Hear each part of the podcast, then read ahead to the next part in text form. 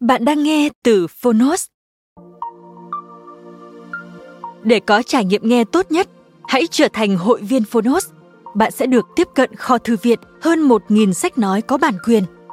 Ở podcast này, chúng tôi chia sẻ chương 1 của những tựa sách thuộc nhiều lĩnh vực khác nhau. Nếu bạn muốn mỗi ngày đều được cập nhật một quyển sách mới, tìm thấy tựa sách phù hợp cho bản thân, cũng như nguồn cảm hứng và kiến thức hữu ích cho cuộc sống, podcast Thư viện Sách Nói chính là dành cho bạn. Nếu yêu thích kênh podcast này, hãy tải ứng dụng Phonos để nghe trọn vẹn cuốn sách. Ngoài sách nói, Phonos còn sở hữu hơn 10.000 nội dung giúp bạn phát triển bản thân, chăm sóc tinh thần như podcast, sách tiếng Anh từ Oxford, tóm tắt sách, ebook, thiền, chuyện ngủ và nhiều hơn thế nữa. Thông tin chi tiết tại phần mô tả. Còn bây giờ, hãy cùng lắng nghe cuốn sách của hôm nay.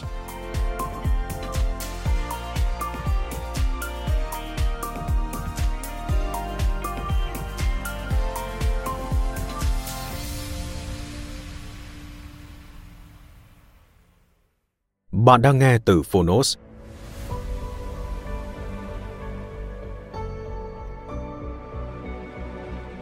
Cơ hội thứ hai cho tiền bạc và cuộc đời của bạn và cho thế giới của chúng ta. Tác giả Robert T. Kiyosaki Tác giả loạt sách tài chính cá nhân hay nhất mọi thời đại, Dạy con làm giàu Người dịch Võ Hồng Sa Độc quyền tại Phonos Phiên bản sách nói được chuyển thể từ sách in theo hợp tác bản quyền giữa Phonos với nhà xuất bản trẻ.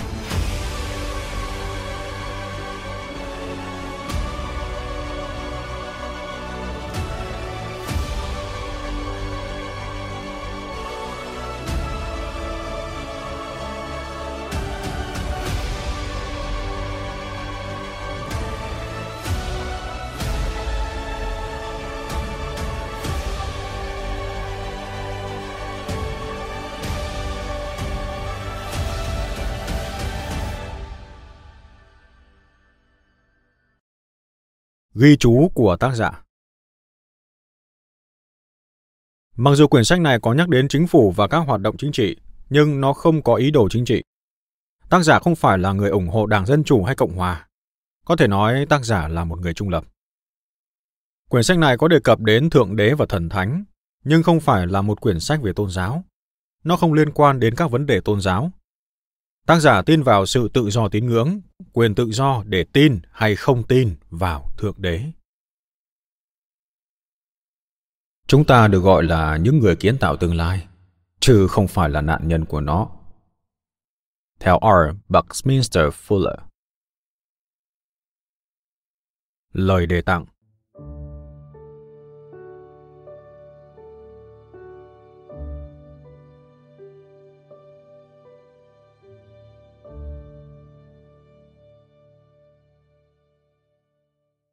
Quyển sách này dành tặng tiến sĩ Richard Buckminster Fuller, sinh năm 1895, mất năm 1983.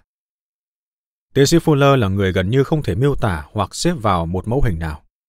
Ông được nhắc đến như một nhà tương lai học, nhà sáng chế, giáo sư, triết gia và kiến trúc sư. Ông được nhận vào Đại học Harvard hai lần và cũng bị mời ra khỏi trường hai lần. Ông có nhiều bằng tiến sĩ, bằng sáng chế, nhận được nhiều giải thưởng và danh hiệu, bao gồm huy chương vàng của Viện Kiến trúc sư Mỹ và huân chương tự do do Tổng thống Ronald Reagan trao tặng. Bucky Fuller nổi tiếng nhất với công trình vòm chắc địa, một kiến trúc được sử dụng trên toàn thế giới hiện nay. Công viên giải trí Epcot, trong khu vui chơi nghỉ dưỡng Disney World, đã tái hiện một trong những vòm chắc địa của Fuller. Ông được xem là nhà tương lai học đầu tiên, người đã biến việc dự đoán tương lai trở thành một ngành khoa học. Nhiều dự đoán của ông đã trở thành sự thật và hiện nay nhiều dự đoán khác của ông sẽ trở thành sự thật. Tiến sĩ Fuller được yêu quý chủ yếu vì tấm lòng nhân đạo của mình. Ông thường được gọi là thiên tài thân thiện của hành tinh và ông tổ của tương lai. Năm 1982, ca sĩ nhạc sĩ John Denver đã viết và thu âm ca khúc What One Man Can Do dành tặng tiến sĩ Fuller. Bức ảnh vòm trắc địa của Fuller tại gian hàng của Mỹ trong hội trợ thế giới 1967 Expo 67 ở Montreal, Canada sẽ được đính kèm trên ứng dụng. Quyển sách này bắt đầu bằng chuyến đi của tôi đến Expo 67. Tôi đã đi nhờ xe từ New York đến Montreal để xem vòm chắc địa của Fuller và để nhìn thấy tương lai. Giới thiệu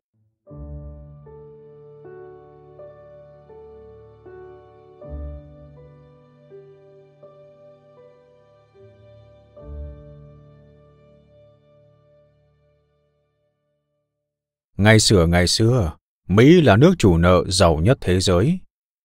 Ngày xưa ngày xưa, đồng đô la Mỹ được đảm bảo bằng vàng. Ngày xưa ngày xưa, in tiền là một tội ác, gọi là làm giả. Ngày xưa ngày xưa, mọi người đi học, tìm một công việc ổn định, nghỉ hưu sớm và sống hạnh phúc mãi mãi. Ngày xưa ngày xưa, tất cả những gì bạn cần làm là mua một ngôi nhà và khi ngôi nhà tăng giá, bạn sẽ trở nên giàu có. Ngày xưa ngày xưa, tất cả những gì bạn cần làm là đầu tư vào thị trường chứng khoán và khi thị trường tăng giá, bạn sẽ trở nên giàu có.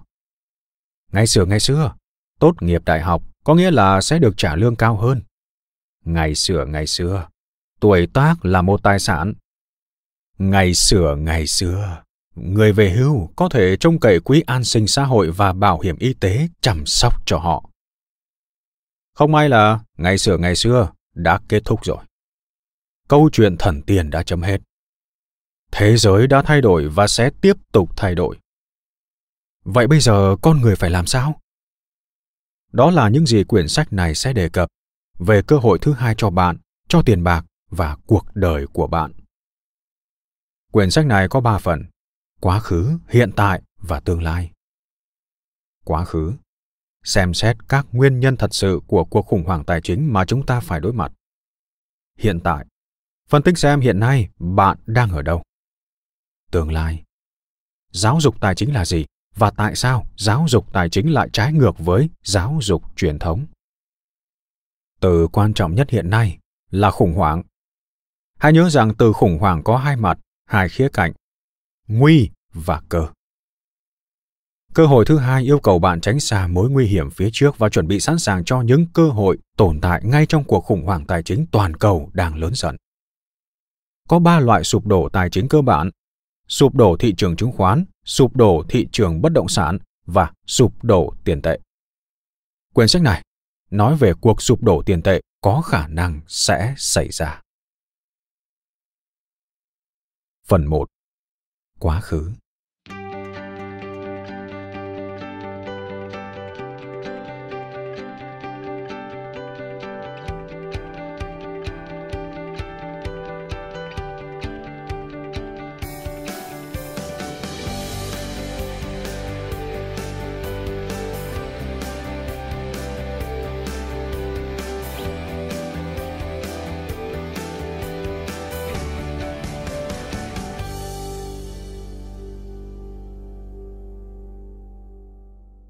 trường học truyền thống. Hãy đi học, tìm một công việc ổn định, làm việc chăm chỉ, tiết kiệm tiền mua nhà, thoát khỏi nợ nần và đầu tư dài hạn vào thị trường chứng khoán. Giới thiệu phần 1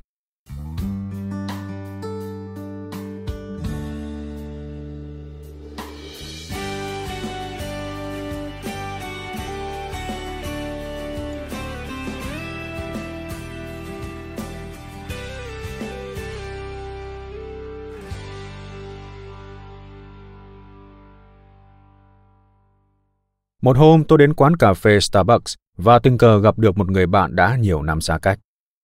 Dù rất vui mừng khi gặp lại anh ấy, tôi ngạc nhiên khi thấy anh đang làm việc phía sau quầy. Tôi hỏi, cậu làm việc ở đây lâu chưa? Vừa nhận yêu cầu gọi thức uống của tôi, anh vừa trả lời. Khoảng 5 tháng rồi. Tôi hỏi, có chuyện gì xảy ra vậy? À, khi thị trường sụp đổ năm 2007, tớ bị thất nghiệp Tớ tìm được một công việc khác nhưng nó cũng nhanh chóng biến mất. Cuối cùng sau khi tiêu xài hết khoản lương hưu và tiền tiết kiệm, chúng tớ mất luôn ngôi nhà. Không thể cầm cự được nữa. Đừng lo, chúng tớ vẫn làm việc chứ đâu có thất nghiệp. Cả nhà đều có công việc, chỉ có điều là không kiếm được nhiều tiền thôi. Vì vậy tớ làm việc ở đây, ở Starbucks và kiếm vài bậc. Tức đồng đô la trong tiếng lóng. Rồi anh cười lớn. Khi tránh sang một bên để khách hàng phía sau có thể bước lên gọi thức uống tôi hỏi. Vậy cậu định làm gì trong tương lai? Tớ vừa quay trở lại trường và học tiếp một bằng thạc sĩ khác. Việc quay lại trường lần nữa nghe có vẻ buồn cười, thậm chí tớ còn phải học chung vài môn với con trai. Nó cũng đang lấy tấm bằng thạc sĩ đầu tiên. Tôi hỏi. Và chi trả bằng khoản vay dành cho sinh viên? Đúng rồi, chứ còn biết làm gì hơn. Tớ biết chúng là những khoản nợ khủng khiếp. Tớ biết mình sẽ phải làm việc suốt quãng đời còn lại để trả khoản nợ của mình. Con trai tớ có nhiều thời gian hơn để trả khoản nợ của nó. Tuy nhiên cả nhà tớ đều cần học tập nhiều hơn nếu muốn tìm được công việc lương cao. Chúng tớ phải làm ra tiền, phải kiếm sống nữa chứ. Vì vậy chúng tớ phải đi học. Tôi trả tiền và nhận được một cốc cà phê nóng hổi bốc khói. Khi tôi gửi tiền boa thì anh từ chối, và tôi biết tại sao lại như vậy. Tôi chúc anh may mắn và bước ra khỏi cửa. Phần một của quyển sách này sẽ nói về quá khứ. Cụ thể hơn, về cái cách mà chúng ta rơi vào cuộc khủng hoảng tài chính toàn cầu này. Như George Orwell đã viết trong tiểu thuyết 1984. Trong thời buổi mà sự dối trá vô cùng phổ biến, nói ra sự thật là một hành động cách mạng. Chương 1 Tại sao người giàu không làm việc vì tiền?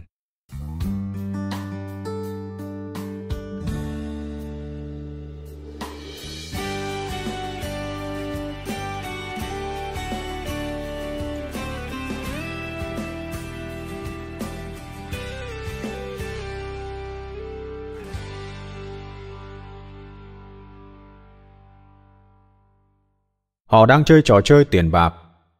Sự giàu có của chúng ta bị đánh cắp thông qua số tiền chúng ta vất vả kiếm được. Theo R. Buckminster Fuller Rich Dad, Poor Dad Dạy con làm giàu Tập thứ nhất Để không có tiền vẫn tạo ra tiền Được chúng tôi tự xuất bản vào năm 1997. Chúng tôi phải tự xuất bản quyển sách vì các nhà xuất bản lớn sau khi nhận bản thảo đều lắc đầu từ chối. Vài nhà xuất bản nhận xét anh không biết mình đang nói về vấn đề gì đâu. Họ phản đối những lời tuyên bố của người cha giàu, chẳng hạn như một, Ngôi nhà của bạn không phải là một tài sản. hai, Người gửi tiết kiệm là những kẻ thua cuộc. Và ba, Người giàu không làm việc vì tiền. Mười năm sau, vào năm 2007, cuộc khủng hoảng cho vay thế chấp bất động sản dưới chuẩn ập đến và hàng triệu người sở hữu nhà nhận ra một cách trực tiếp rằng ngôi nhà của họ không phải là một tài sản. Năm 2008, chính phủ Mỹ và Ngân hàng Dự trữ Liên bang bắt đầu in hàng nghìn tỷ đô la, khiến hàng triệu người gửi tiết kiệm trở thành những kẻ thua cuộc khi đồng đô la sụt giảm sức mua do lạm phát. Thuế má tăng cao hơn và lãi suất tiền gửi tiết kiệm của họ bị hạ thấp. Bài học đầu tiên của người cha giàu trong dạy con làm giàu cuốn thứ nhất là Người giàu không làm việc vì tiền. Đó là quan điểm ít bị chỉ trích nhất trong số 3 bài học của ông về tiền. Trong chương này, bạn sẽ hiểu tại sao lời nhận xét trên lại là bài học quan trọng nhất của người cha giàu và tại sao cần phải tìm hiểu nó trước khi xem xét cơ hội thứ hai của bạn, khởi đầu mới cho cả tiền bạc và cuộc sống của bạn. Bạn cần biết gì về tiền?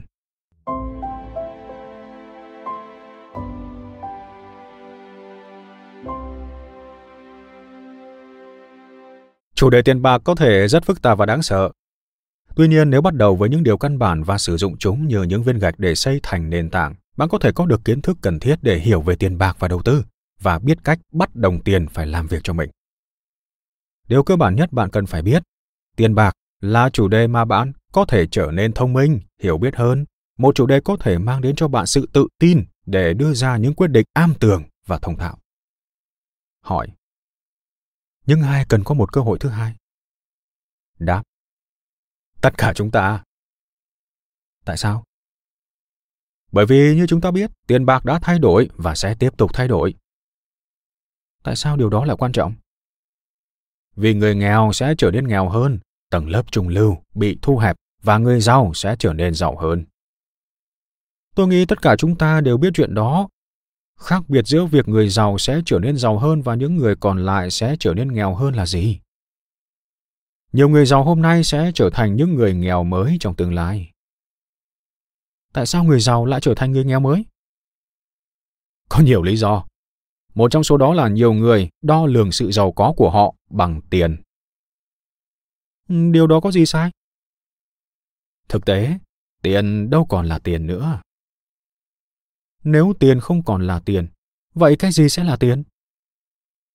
Kiến thức chính là loại tiền mới. Vậy nếu kiến thức là tiền, nghĩa là ông đang nói nhiều người nghèo và tầng lớp trung lưu hôm nay sẽ có cơ hội để trở thành những người giàu mới trong tương lai. Chính xác. Trong quá khứ, người giàu là những người kiểm soát đất đai và các nguồn tài nguyên khác như dầu mỏ, vũ khí hoặc các tập đoàn khổng lồ.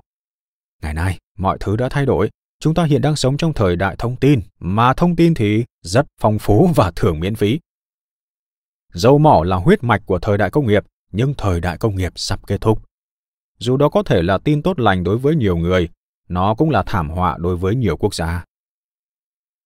Vậy tại sao không phải ai cũng trở nên giàu có? Cần có giáo dục để biến thông tin thành kiến thức. Không được giáo dục tài chính, nhiều người không thể biến thông tin thành sự giàu có cho bản thân. Nhưng nước Mỹ đã chi hàng tỷ đô la cho giáo dục. Tại sao lại có nhiều người nghèo hơn người giàu? Hàng trăm tỷ đô la được chi cho giáo dục, nhưng chẳng có xu nào chi cho giáo dục tài chính. Tại sao giáo dục tài chính lại không được dạy trong nhà trường? Tôi cũng từng tự hỏi như vậy nhiều năm trời, từ hồi tôi mới 9 tuổi. Vậy ông đã phát hiện ra điều gì? Tôi biết, kiến thức là sức mạnh.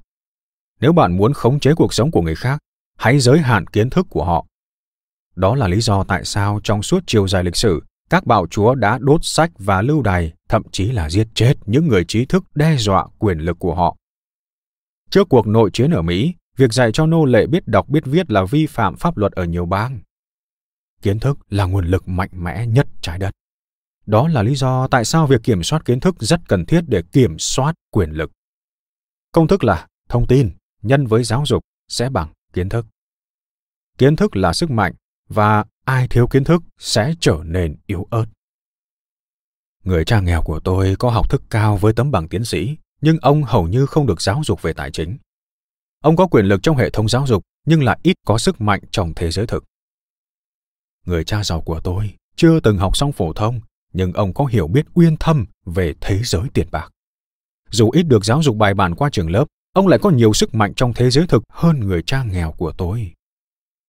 Hỏi vì vậy, những nhà cầm quyền duy trì việc kiểm soát quyền lực thông qua hệ thống trường học, thông qua những gì được dạy và không được dạy. Đó là lý do trong nhà trường không có giáo dục tài chính. Tôi tin điều đó là hoàn toàn chính xác.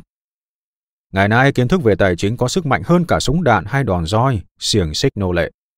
Thiếu giáo dục tài chính khiến hàng tỷ người khắp nơi trên thế giới trở thành nô lệ. Thứ gì đã thay thế súng đạn, đòn roi hay xiềng xích? Hệ thống tiền tệ. Hệ thống tiền tệ ư? Tiền của chúng ta ư? Hệ thống tiền tệ kiểm soát con người bằng cách nào? Hệ thống tiền tệ được tạo ra để khiến con người luôn luôn nghèo túng chứ không phải giúp họ trở nên giàu có. Nó được tạo ra để buộc con người phải làm việc vất vả kiếm tiền. Nó biến những người không được giáo dục tài chính trở thành nô lệ của tiền lương. Sự giàu có của chúng ta bị đánh cắp thông qua tiền bạc. Chính là thứ mà hầu hết mọi người phải làm việc cả đời để có được. Đó là lý do tại sao những người làm việc chăm chỉ nhất để kiếm tiền lại thường được gọi là người lao động nghèo. Họ sẽ tiếp tục trở nên nghèo hơn chứ không phải giàu hơn, cho dù có làm việc chăm chỉ cỡ nào. Sự giàu có của chúng ta bị đánh cắp thông qua tiền bạc như thế nào? Có nhiều cách. Có lẽ bạn đã biết vài cách rồi, đó là một, thuế giá trị sức lao động của bạn bị đánh cắp thông qua thuế hai, lạm phát khi chính phủ in tiền thì giá cả sẽ tăng khi giá cả tăng, mọi người phải làm việc vất vả hơn, chỉ để trả thêm thuế và lạm phát. 3. Tiết kiệm Các ngân hàng ăn cắp tài sản của người gửi tiết kiệm thông qua một quy trình được gọi là hệ thống dự trữ theo tỷ lệ. Hay lấy dự trữ theo tỷ lệ cho vay trên dự trữ là 10 làm ví dụ. Một người gửi 1 đô la vào tài khoản tiết kiệm của họ. Ngân hàng được phép cho vay 10 đô la dựa trên 1 đô la đó. Đây là một hình thức in tiền khác không chỉ gây lạm phát mà còn làm giảm giá trị sức mua của tiền gửi tiết kiệm là một trong những nguyên nhân vì sao người cha giàu thường nói người gửi tiết kiệm là những kẻ thua cuộc trong phần sau của quyển sách tôi sẽ giải thích những cách thức khác khiến tiền bạc của bạn bị đánh cắp từ tay bạn. Như tôi đã nói, hệ thống tiền tệ được tạo ra để làm cho con người trở nên nghèo hơn, chứ không phải giàu hơn. Ông có thể chứng minh không? Tôi sẽ cho bạn xem một biểu đồ, vì một bức tranh đáng giá bằng hàng ngàn lời nói. Biểu đồ không phải là bằng chứng, nhưng nó kể câu chuyện rằng số người cần sự trợ giúp của chính phủ đang ngày một gia tăng. Cuộc chiến chống đói nghèo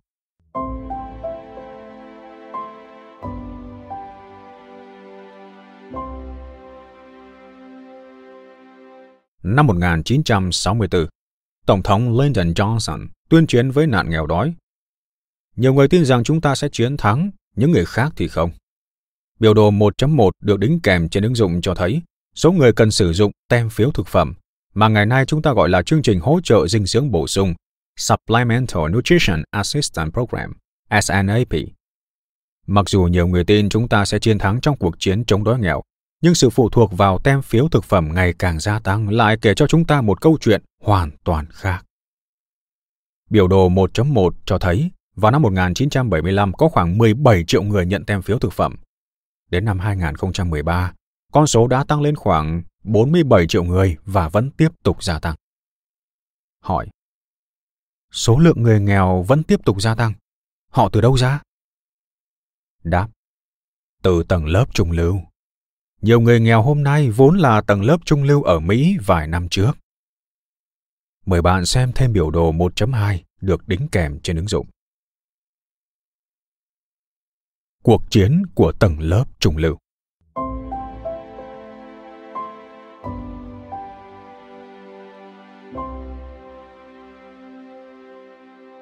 Biểu đồ 1.2 cho thấy chuyện gì đang xảy ra với tầng lớp trung lưu. Vài năm trước đây, phóng viên truyền hình Lou Dobbs đã viết một quyển sách về sự suy tàn của tầng lớp trung lưu mang tên The Wall on the Middle Class How the Government, Big Business and Special Interest Groups are Walking Wall on the American Dreams and How to Fight Back. Cuộc chiến của tầng lớp trung lưu Chính phủ, doanh nghiệp lớn và các nhóm lợi ích đặc biệt đang tuyên chiến với giấc mơ Mỹ như thế nào và cách chống trả.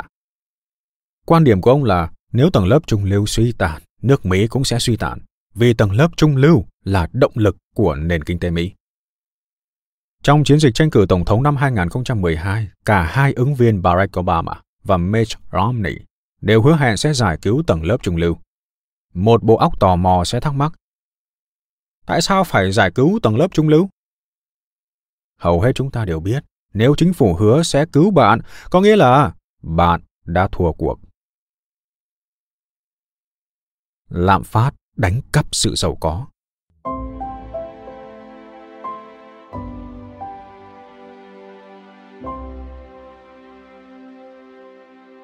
Hệ thống tiền tệ sẽ đánh cắp sự giàu có của chúng ta thông qua lạm phát. Biểu đồ 1.3 được đính kèm trên ứng dụng giải thích tại sao người nghèo và tầng lớp trung lưu lại chật vật về tài chính, cho dù họ có làm việc chăm chỉ cỡ nào. Hỏi Hệ thống tiền tệ gây ra lạm phát như thế nào? Đáp Nguyên nhân chính của lạm phát là do in tiền. Khi ngân hàng hoặc chính phủ in tiền, có hai việc sẽ xảy ra. Lạm phát xuất hiện và thuế gia tăng. Khi giá cả và thuế phí đều tăng, mọi người phải chật vật về tài chính. Mọi người sẽ sống sót ra sao khi giá cả leo thang? Ừ, khi giá cả tăng, mọi người sử dụng thẻ tín dụng của họ để tồn tại. Nhiều người buộc phải cắt giảm chi phí, như thực phẩm có lợi hơn cho sức khỏe hoặc chăm sóc răng. Nhiều người sẽ trở thành nô lệ của nợ nần, nhiều người khác chỉ khá hơn cảnh nô lệ một chút, suốt ngày đầu tắt mặt tối vì tiền lương. Nô lệ của nợ nần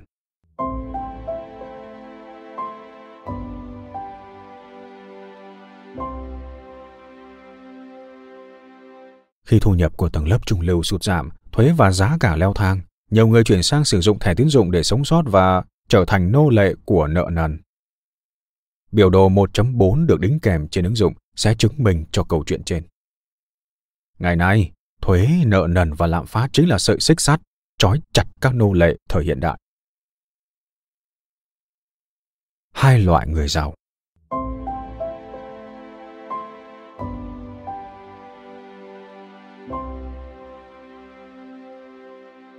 hỏi. Làm thế nào mà người giàu ngày một giàu hơn, trong khi người nghèo và tầng lớp trung lưu lại nghèo đi? Đáp. Có hai loại người giàu. Một loại là người giàu thật sự. Họ ngày càng giàu hơn, loại còn lại là những người giàu đang nghèo đi. Biểu đồ 1.5 được đính kèm trên ứng dụng sẽ chứng minh cho câu chuyện trên. Tôi có thể thấy người giàu nhóm 1% phía trên đang ngày càng giàu hơn. Tuy nhiên, điều gì đang xảy ra với 90 đến 95% số người còn lại? Tại sao thu nhập của họ lại giảm sút? Họ có phải là kiểu người giàu mà ông đang nói đến? Những người giàu đang trở nên nghèo hơn? Đúng vậy. Biểu đồ 1.5 kể câu chuyện của hai loại người giàu khác nhau. Như bạn có thể nhìn thấy, những người giàu thật sự trong nhóm 1% dân số Mỹ trở nên cực kỳ giàu có, với thu nhập tăng 309% kể từ năm 1979. Tuy nhiên, nhóm 95 đến 99% đang mất dần vị trí, thu nhập của họ không tăng. Đây có phải là lý do trước đó ông nói rằng một số người giàu đang trở thành người nghèo mới? Đúng vậy. Hãy lưu ý biểu đồ vừa xem chỉ đưa chúng ta đến năm 2007. Đó là năm mà cuộc đại khủng hoảng bắt đầu. Sau năm 2007, rất nhiều triệu phú đã bị xóa sổ khi việc cho vay thế chấp bất động sản dưới chuẩn thất bại và thị trường chứng khoán sụp đổ. Vậy có nghĩa là hiện nay, biểu đồ này trông còn tệ hơn. Đúng vậy. Một phần trăm dân số Mỹ ở nhóm bên trên ngày càng giàu hơn. Nhiều người khác, loại người giàu còn lại mà tôi vừa miêu tả, giờ càng trở nên nghèo hơn. Nhiều người giàu trở thành nghèo trong vòng chưa đầy một năm. Nhiều người giàu bị xóa sổ khi mất công việc lương cao, nhà cửa và tài sản khi danh mục đầu tư chứng khoán sụp đổ. Trong số những người giàu sống sót sau vụ sụp đổ và vẫn còn thuộc nhóm 20% ở phía trên, nhiều người vì lạm phát đã trở nên nghèo hơn. Nhiều người đã rơi xuống tầng lớp trùng lưu. Hãy nói cho tôi nghe lần nữa, sự khác biệt giữa hai loại người giàu là gì? Một loại người giàu nhờ có công việc được trả lương cao, chẳng hạn như giám đốc điều hành công ty, người có chuyên môn cao, như bác sĩ, luật sư, vận động viên và ngôi sao điện ảnh. Họ giàu là nhờ có thu nhập cao. Loại người giàu còn lại là những người không cần công việc để trở nên giàu có. Đa số những người này giàu nhờ tài sản. Nhà triệu phú hàng xóm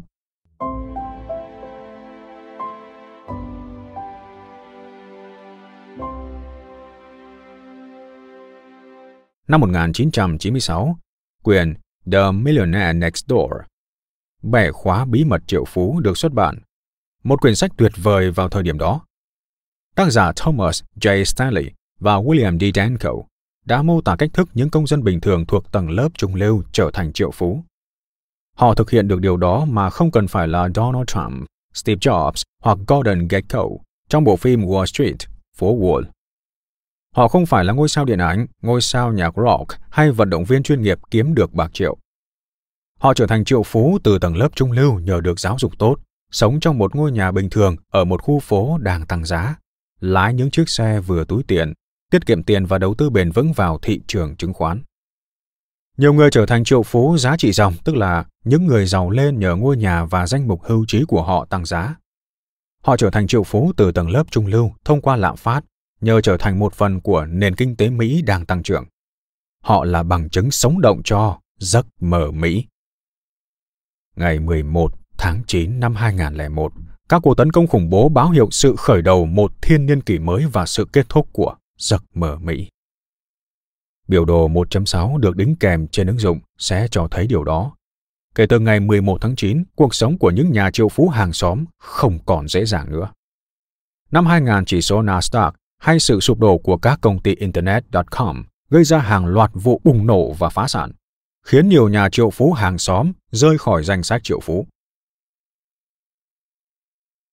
Hàng xóm bị siết nợ.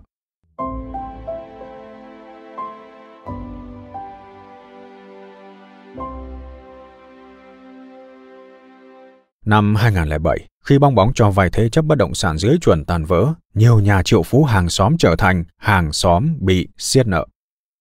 Trước năm 2007, giá nhà đất tăng lên đều đặn trong nhiều năm. Khi giá nhà tăng, hàng triệu người sở hữu nhà bắt đầu vay mượn căn cứ trên giá trị của ngôi nhà để trả nợ thẻ tín dụng hoặc đi nghỉ mát. Họ sử dụng ngôi nhà của mình như những chiếc máy ATM. Khi tình thế đảo ngược, họ đã rút ra kinh nghiệm đau đớn. Ngôi nhà của họ không phải là một tài sản.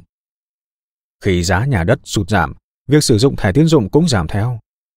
Khi người sở hữu nhà ngưng sử dụng thẻ tín dụng, nền kinh tế phát triển chậm lại vì phụ thuộc vào chi tiêu của người tiêu dùng và việc sử dụng thẻ tín dụng. Khi người tiêu dùng thắt chặt chi tiêu, các nhà bán lẻ bắt đầu điều đứng và khi các nhà bán lẻ điều đứng, nền kinh tế thế giới cũng điều đứng. Năm 2014, ở Mỹ có khoảng 115 triệu hộ gia đình. Trong số đó, có 43 triệu hộ đi thuê nhà, 25 triệu hộ hoàn toàn sở hữu ngôi nhà của họ và không nợ nần. Có khoảng 50 triệu hộ đã thế chấp nhà, ước tính có hơn 24 triệu hộ đang chết đuối. Nghĩa là họ vay nợ còn nhiều hơn giá trị thực của căn nhà. Một khi người sở hữu nhà trở nên nghèo khó, nền kinh tế sẽ điều đứng. Mời bạn xem thêm biểu đồ 1.7 được đính kèm trên ứng dụng. Thế hệ mất mát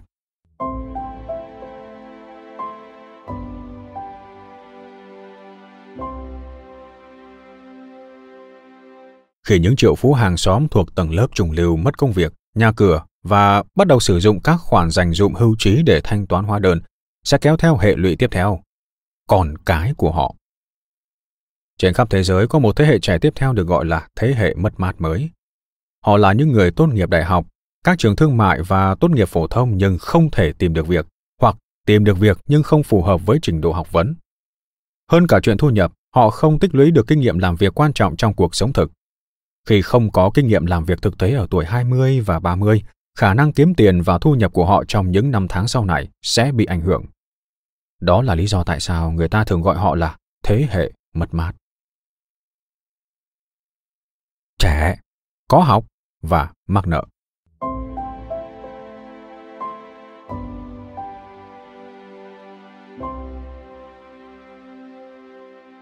Nhiều người trẻ có học vấn cao, tốt nghiệp với gánh nặng là khoản vay dành cho sinh viên, rất có thể là món nợ tệ hại nhất trong tất cả các món nợ. Không giống như nợ mua xe, mua nhà hoặc vay để sản xuất kinh doanh, khoản vay dành cho sinh viên hiếm khi được xóa. Sinh viên không thể tuyên bố phá sản và mong được giải thoát khỏi nợ nần. Khoản vay dành cho sinh viên sẽ là gông cùm quanh cổ họ cả đời, phát sinh lãi cả đời. Nhiều người sẽ gặp rắc rối khi mua xe, mua nhà hoặc đầu tư cho tương lai chừng nào còn chưa thanh toán hết khoản vay thời sinh viên. Hiện nay chương trình xem xét lại các khoản vay này có thể sẽ giải quyết được những vấn đề và thách thức trên. Rất nhiều trong số những người trẻ này là những đứa trẻ boomerang. Những đứa trẻ rời gia đình sau đó lại phải quay về sống với bố mẹ. Điều này khiến nhiều bà mẹ và ông bố, thế hệ sandwich, giờ phải chăm sóc cả con cái và cha mẹ của họ. Cả ba thế hệ phải sống chung dưới một mái nhà. Các quốc gia khác đang thực hiện nền giáo dục đại học miễn phí. Còn ở Mỹ, chúng ta biến các sinh viên của mình thành còn nợ. Hỏi. Đây có phải là lý do tại sao ông nói mọi người đều cần một cơ hội thứ hai? Bởi vì một số người giàu đang trở nên nghèo đi, tầng lớp trung lưu bị thu hẹp lại, người nghèo đang gia tăng và sinh viên của chúng ta dù có học vấn cao, vẫn thất nghiệp và lún sâu vào nợ nần. Đáp. Đúng vậy, Thế giới đang thay đổi và tiền bạc cũng thay đổi. Những người sống và làm việc trong quá khứ tuân theo quy tắc của thế giới cũ về tiền bạc sẽ bị xóa sổ trong hiện tại. Chúng ta đang sống trong thời đại thông tin, có rất nhiều thông tin và đa số đều hoàn toàn miễn phí. Nhưng nếu không được giáo dục tài chính, con người không thể chuyển những thông tin đó thành kiến thức. Nếu kiến thức là sức mạnh, thì hàng triệu người có học vấn cao nhưng lại không có nhiều sức mạnh. Đó có phải là lý do tại sao hàng triệu người cần có một cơ hội thứ hai để lấy lại sức mạnh của họ? Đúng vậy. Bẻ khóa bí mật triệu phú, xuất bản năm 1996. Dạy con làm giàu, xuất bản năm 1997. Sự khác biệt giữa hai quyển sách này là gì? Bẻ khóa bí mật triệu phú, nói về triệu phú giá trị dòng. Dạy con làm giàu, nói về triệu phú của dòng tiền. Có sự khác nhau sao? Khác nhau rất lớn. Nhiều triệu phú giá trị dòng xem các tiêu sản, chẳng hạn như ngôi nhà, chiếc xe hơi của họ là tài sản. Khi thị trường bất động sản và chứng khoán sụp đổ, nhiều triệu phú giá trị dòng bị xóa sổ vì giá trị của các tiêu sản sụp đổ theo. Nhiều triệu phú của dòng tiền, những người có thu nhập từ tài sản thực sự, trở nên giàu có hơn. Họ càng giàu có hơn nữa khi thu mua tiêu sản của các triệu phú giá trị dòng với giá hời. Vì vậy, khi không được giáo dục tài chính, hàng triệu người không hiểu được sự khác nhau giữa hai loại người giàu. Chính xác. Có nhiều cách để một người có thể trở nên cực kỳ giàu có, chẳng hạn người ta có thể thừa kế tài sản hoặc kết hôn với người giàu có. Như Warren Buffett thường nói, có nhiều cách khác nhau để đi đến thiên đường tài chính. Vì người cha ruột của tôi rất nghèo, ông không có tài sản nên tôi chẳng có gì để thừa kế. Tôi cũng không muốn kết hôn vì tiền. Từ nhỏ, tôi đã quyết định sẽ làm giàu theo cách của người cha giàu, thông qua giáo dục tài chính và xây dựng tài sản. Khi không được giáo dục tài chính, nhiều người không nhận ra sự khác biệt giữa tài sản và tiêu sản. Vì vậy, sự giàu có của họ bị đánh cắp do thiếu giáo dục tài chính. Đó có phải là những gì ông đang muốn nói? Đúng vậy. Nếu một người hiểu được định nghĩa đơn giản về các khái niệm tài chính cơ bản, sự giàu có của họ sẽ tăng lên. Tin tốt là những khái niệm này hoàn toàn miễn phí. Quá khứ, hiện tại và tương lai.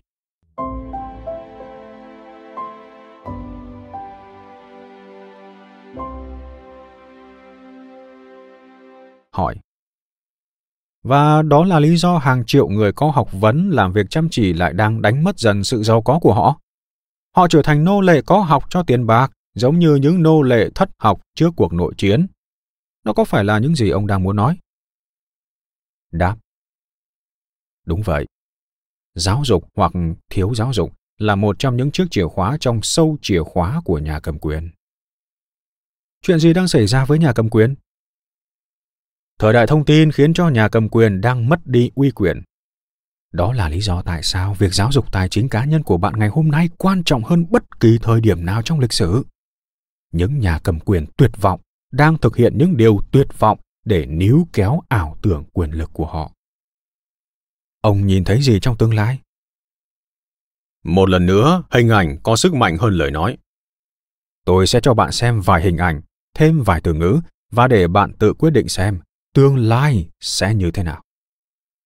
Mời bạn xem biểu đồ 1.8 được đính kèm trên ứng dụng.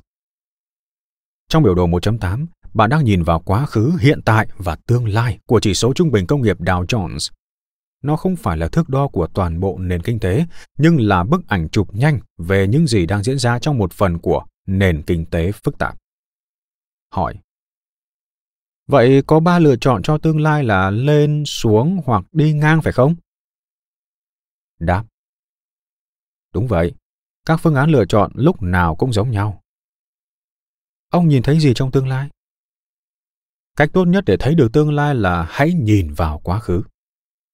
Trong biểu đồ, chúng ta vừa nhìn thấy quá khứ và một sự kiện được gọi là cuộc đại khủng hoảng, đánh dấu bằng sự sụp đổ của thị trường chứng khoán năm 1929. Mời bạn xem biểu đồ 1.9 được đính kèm trên ứng dụng. Đó có phải là vụ sụp đổ thị trường chứng khoán khủng khiếp năm 1929? Đúng vậy. Vụ sụp đổ tiếp theo có thể còn lớn hơn. Đúng vậy. Chuyện gì sẽ xảy ra nếu vụ sụp đổ tiếp theo còn lớn hơn? Hãy nhìn vào cuộc đại khủng hoảng. Mời bạn xem biểu đồ 1.10 được đính kèm trên ứng dụng. Cuộc đại khủng hoảng khi được đo lường dựa trên chỉ số Dow Jones kéo dài 25 năm từ 1929 đến 1954. Năm 1929, chỉ số Dow Jones chạm mức cao nhất mọi thời đại, 381. Phải mất 25 năm sau để nó có thể đạt mức 381 một lần nữa. Quan điểm này khác với quan điểm của những người tin rằng cuộc khủng hoảng đó đã kết thúc năm 1939 liệu chúng ta có đang bước vào một cuộc khủng hoảng mới? Đúng vậy. Nhiều người đã bước vào cuộc khủng hoảng mới của bản thân họ. Đó là lý do tại sao việc sử dụng tem phiếu thực phẩm lại tăng lên, tầng lớp trung lưu bị thu hẹp lại những sinh viên đang gánh khoản nợ thời sinh viên không thể tìm được việc và nhiều nhà triệu phú hàng xóm của hôm qua đã phá sản. Trên hết, chúng ta sẽ có khoảng 76 triệu người Mỹ đầu tiên của thời kỳ bùng nổ dân số sau Thế chiến thứ hai về hưu. Nhiều người nếu không phải là tất cả, trong số những người thuộc độ tuổi này không có đủ tiền để nghỉ hưu. những tiến bộ trong chăm sóc sức khỏe và y tế đồng nghĩa với việc họ sẽ sống lâu hơn, trong khi chi phí chăm sóc sức khỏe cũng như chi phí về thức ăn, nhiên liệu và nhà ở lại có khả năng tiếp tục tăng. An sinh xã hội tạm tạm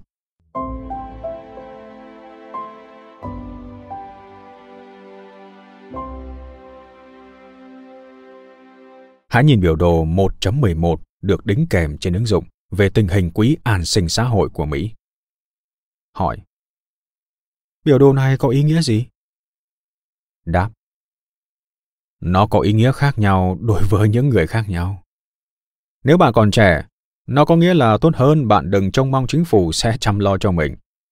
Nếu bạn thuộc thế hệ bùng nổ dân số sau Thế chiến thứ hai, nó có nghĩa là số tiền bạn nộp vào quỹ an sinh xã hội đã biến mất.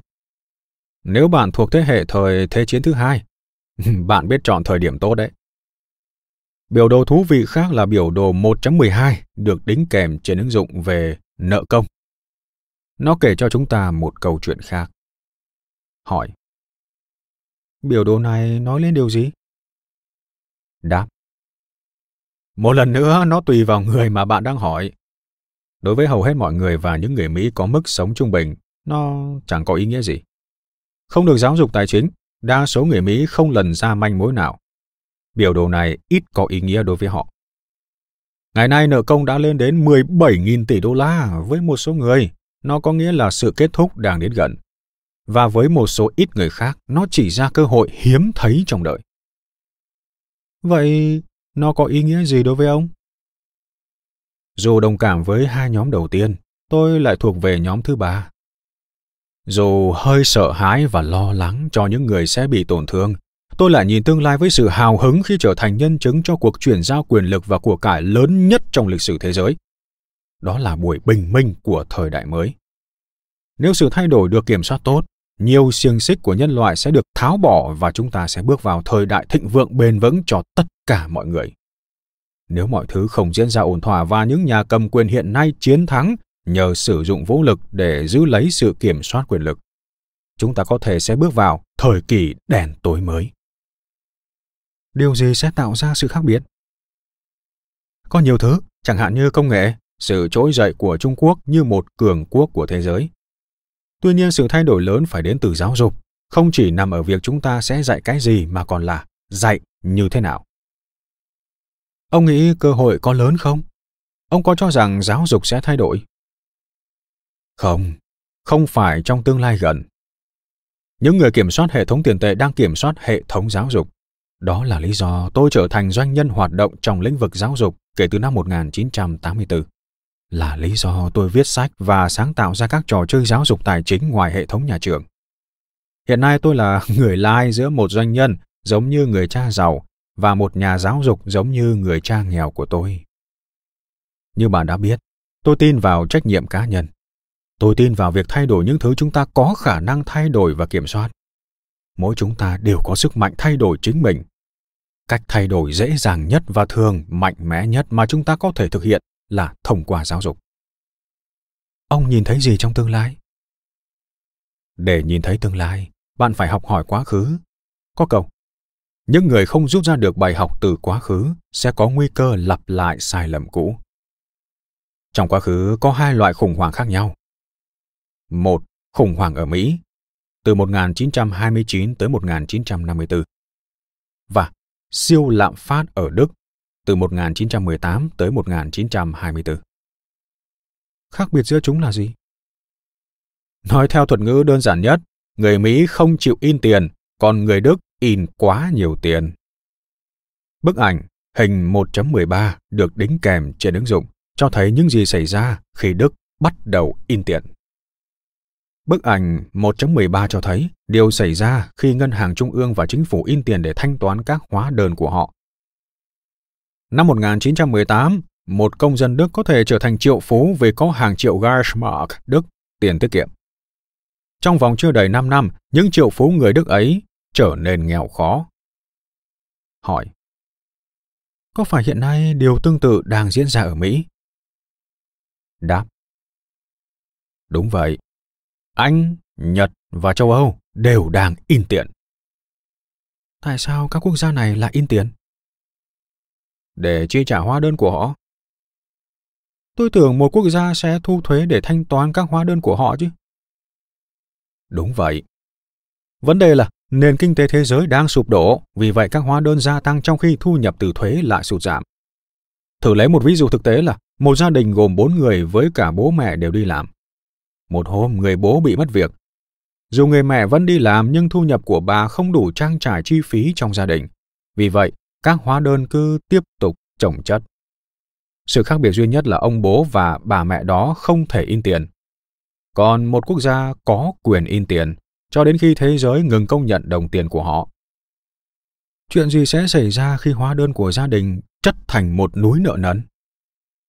Cuối cùng, người bố và mẹ sẽ khánh kiệt. Chuyện gì sẽ xảy ra với một quốc gia? Ờ, đồng tiền của quốc gia đó sẽ sụp đổ, nghĩa là không ai chấp nhận đồng tiền của đất nước đó nữa. Sự sụp đổ tiền tệ của một quốc gia cũng giống như khi người mẹ đến cửa hàng tạp hóa thì phát hiện ra thẻ tín dụng của bà bị từ chối và cửa hàng không chấp nhận tấm séc của bà, cho dù bà đang có một công việc. Đó có phải là điều xảy ra với nước Đức năm 1923? Đúng vậy. Điều tương tự có xảy ra gần đây không? Có. Ở Zimbabwe, từng là quốc gia giàu nhất châu Phi vào năm 2008 với đồng đô la Zimbabwe. Vì chỉ có vài người trong số chúng ta sống đủ lâu để nhớ sự sụp đổ của đồng tiền Đức năm 1923, nên tôi đã đến Zimbabwe năm 2004 để lần đầu tiên chứng kiến sự sụp đổ tiền tệ. Nó chẳng hay ho gì, thực tế thì rất đáng sợ. Hàng triệu người đã trốn khỏi Zimbabwe và hàng chục ngàn người đã chết. Zimbabwe, từng được gọi là Rhodesia, được đặt tên vào những năm 1880 theo tên của Cecil Rhodes, từng là người đàn ông giàu nhất thế giới. Ông là một doanh nhân ở Nam Phi, đã giàu to nhờ kim cương. Năm 1980, Rhodesia trở thành Zimbabwe và chuyển từ giỏ bánh mì của châu Phi thành kẻ vô dụng của châu Phi. Tại sao? Chính phủ bắt đầu in tiền để thanh toán hóa đơn chi tiêu của họ. Sau cuộc sụp đổ năm 2007, vài quốc gia giàu nhất thế giới bắt đầu đi theo mô hình kinh tế của Zimbabwe. Hầu hết chúng ta đều từng chứng kiến thị trường chứng khoán hay thị trường bất động sản sụp đổ, nhưng ít người trong số chúng ta từng chứng kiến sự sụp đổ tiền tệ. Nó rất khác. Vậy tôi có thể làm được gì? Đó chính là điều mà quyển sách này đề cập đến. Phần 1 của quyển sách sẽ bắt đầu tìm hiểu về quá khứ để bạn có thể nhìn thấy tương lai. Đó là lý do tại sao hình ảnh một người dân Đức đang quét một con đường đầy những tờ tiền giấy vứt bừa bãi vào những năm 1920 thật sự là một cái nhìn về tương lai. Hãy luôn luôn ghi nhớ, khi chính phủ in tiền để chi trả hóa đơn, tiền sẽ biến thành rác. Vậy quyển sách này sẽ nói về việc chuẩn bị cho sự sụp đổ tiền tệ toàn cầu, cũng như sự sụp đổ chứng khoán và bất động sản phải không? Đúng thế đấy. Tiếp theo, mời bạn xem biểu đồ 1.14 được đính kèm trên ứng dụng về việc nới lỏng định lượng QE, Quantitative Easing. Hỏi. Điều này có nghĩa là gì? Đáp. Có nghĩa là Mỹ đang đi theo mô hình của Đức kể từ cuộc khủng hoảng trước đó. Mỹ đang nỗ lực để in ra cách thoát khỏi khủng hoảng tài chính. Điều này có ý nghĩa gì đối với tôi? Nó giống hệt như những gì tôi đã đề cập trước đó trong chương này. Có nghĩa là sự giàu có của bạn đang bị đánh cắp thông qua đồng tiền mà bạn làm việc vất vả để kiếm được. Như tôi đã nói, hệ thống tiền tệ được tạo ra không phải để giúp bạn trở nên giàu có, mà là để đánh cắp của cải của bạn. Hãy nhìn vào biểu đồ 1.15 tiếp theo được đính kèm trên ứng dụng. Nó cho thấy chuyện gì đang xảy ra với sức mua của đồng tiền. Đồng đô la đã mất 95% sức mua của nó trong khoảng 100 năm. Tôi ngờ rằng khoảng 100 năm nữa, nó sẽ mất luôn 5% còn lại. Hỏi. Ông nói đồng đô la sẽ không còn giá trị gì? Đáp. Nếu nước Mỹ cứ tiếp tục in tiền thì có thể lắm. Nhưng điều đó không thể xảy ra với nước Mỹ đúng không? Nó từng xảy ra vài lần rồi. Khi nào? Trong cuộc chiến giành độc lập Hoa Kỳ, Tổng thống George Washington và Quốc hội bắt đầu in đồng Continental để trả chuyến phí. Người Anh góp phần hủy hoại đồng tiền này bằng cách in đồng Continental giả. Chẳng bao lâu sau, đồng Continental có giá trị còn rẻ hơn tờ giấy để in ra nó. Không đáng một đồng Continental, tức không đáng một xu, chính là khẩu hiệu của cuộc chiến. Điều tương tự cũng đã xảy ra với đồng Confederate của phe miền Nam thời nội chiến. Phe miền Nam in tiền để trả các hóa đơn và mua vũ khí. Theo nhiều cách, phe miền Nam thua trong cuộc nội chiến là do những đồng tiền xấu. Chính phủ Hoa Kỳ thì in đồng bạc xanh để chi trả cho nội chiến. Nếu phe miền Bắc thua, đồng bạc xanh cũng sẽ nối gót đồng Confederate của phe miền Nam vào sọt rác. Hiện nay nếu chính phủ cứ tiếp tục cho in đồng bạc xanh, có thể chúng cũng sẽ chẳng còn giá trị gì, giống như đồng Continental và đồng Confederate. Chuyện gì sẽ xảy ra nếu đồng đô la trở nên vô giá trị? Người gửi tiết kiệm sẽ là những kẻ thất bại thảm hại nhất và ai đang làm việc vì tiền sẽ thua cuộc trong trận chiến này. Tài sản của họ sẽ không còn. Tôi luôn tự nhắc nhở bản thân rằng một người Đức có thể trở thành triệu phú vào năm 1918 và phá sản vào năm 1923. Đó là lý do tại sao bài học đầu tiên trong dạy con làm giàu là Người giàu không làm việc vì tiền. Nếu người giàu không làm việc vì tiền, vậy họ làm việc với cái gì? Đó là điều mà quyển sách này và đa số những quyển khác cũng như các trò chơi của tôi nhắc đến. Nhiều người cần có một cơ hội thứ hai để nghiền ngẫm lại xem rốt cuộc họ làm việc vì cái gì. Vậy tôi cần phải học điều gì? Chúng ta sẽ bắt đầu với quá khứ. Tại sao lại là quá khứ? Bởi vì từ quá khứ, chúng ta có thể nhìn thấy tương lai. Từ quá khứ, chúng ta sẽ biết làm thế nào những người giàu có và quyền lực lấy cắp tài sản của chúng ta thông qua tiền bạc của ta. Trong các chương tiếp theo, bạn sẽ tìm hiểu làm thế nào mà những người giàu có và quyền thế đã cắt cổ chúng ta bằng một vụ cướp tiền mặt. Nếu hiểu được cách thức hoạt động của nó, bạn sẽ có cơ hội tốt hơn để đưa ra lựa chọn thông minh hơn trong hiện tại vì một tương lai thịnh vượng và an toàn hơn. Tất cả mọi người đều có tương lai thịnh vượng và an toàn hơn phải không? Không may là không. Tôi e là không. Tại sao? Bởi vì hầu hết mọi người vẫn còn sống trong quá khứ. Nếu bị mắc kẹt trong đó, họ sẽ không hiểu bài học thứ nhất của người cha giàu. Người giàu không làm việc vì tiền. Ngày nay hầu hết mọi người đều quá bận rộn kiếm tiền, làm việc vất vả để chi trả các hóa đơn và tiết kiệm đầy đủ cho tương lai. Họ sẽ không hiểu bài học thứ nhất cho đến khi sẵn sàng dành thời gian để tìm hiểu quá khứ trước tiên. Cơ hội thứ hai sẽ ít có giá trị với những người đang mắc kẹt trong quá khứ. Có câu, định nghĩa về sự điên rồ là cứ làm đi làm lại những điều tương tự nhau mà lại trông chờ kết quả khác biệt. Khi nói đến tiền bạc, nhiều người trở nên điên rồ. Vì vậy chúng ta phải bắt đầu với quá khứ để nhìn thấy tương lai. Bạn đã sẵn sàng để quay về quá khứ chưa? Nếu câu trả lời là rồi, hãy nghe tiếp. Ừ, xin hỏi câu cuối. Nếu tiền được tạo ra để khiến con người trở nên nghèo túng, để đánh cắp sự giàu có của họ, vậy thì tiền sẽ làm cho ai giàu? Cho người giàu. Những người không làm việc vì tiền, những người đang điều khiển trò chơi tiền bạc. Trò chơi này diễn ra bao lâu rồi? Kể từ khi con người xuất hiện trên trái đất, con người luôn muốn biến người khác thành nô lệ hoặc cướp đi những gì người khác có. Đây chẳng phải trò gì mới. Người giàu đã chơi trò này từ rất lâu rồi. Nếu đã đến lượt bạn tìm hiểu về trò chơi tiền bạc, trò chơi của người giàu, thì đây chính là cơ hội thứ hai của bạn. Cảm ơn các bạn đã lắng nghe podcast ngày hôm nay. Podcast này được sản xuất bởi Phonos, ứng dụng sách nói và phát triển bản thân dành cho người Việt. Tải ứng dụng để nghe đầy đủ nhất các nội dung với chất lượng âm thanh chuẩn điện ảnh. Hẹn gặp lại ở những tập tiếp theo.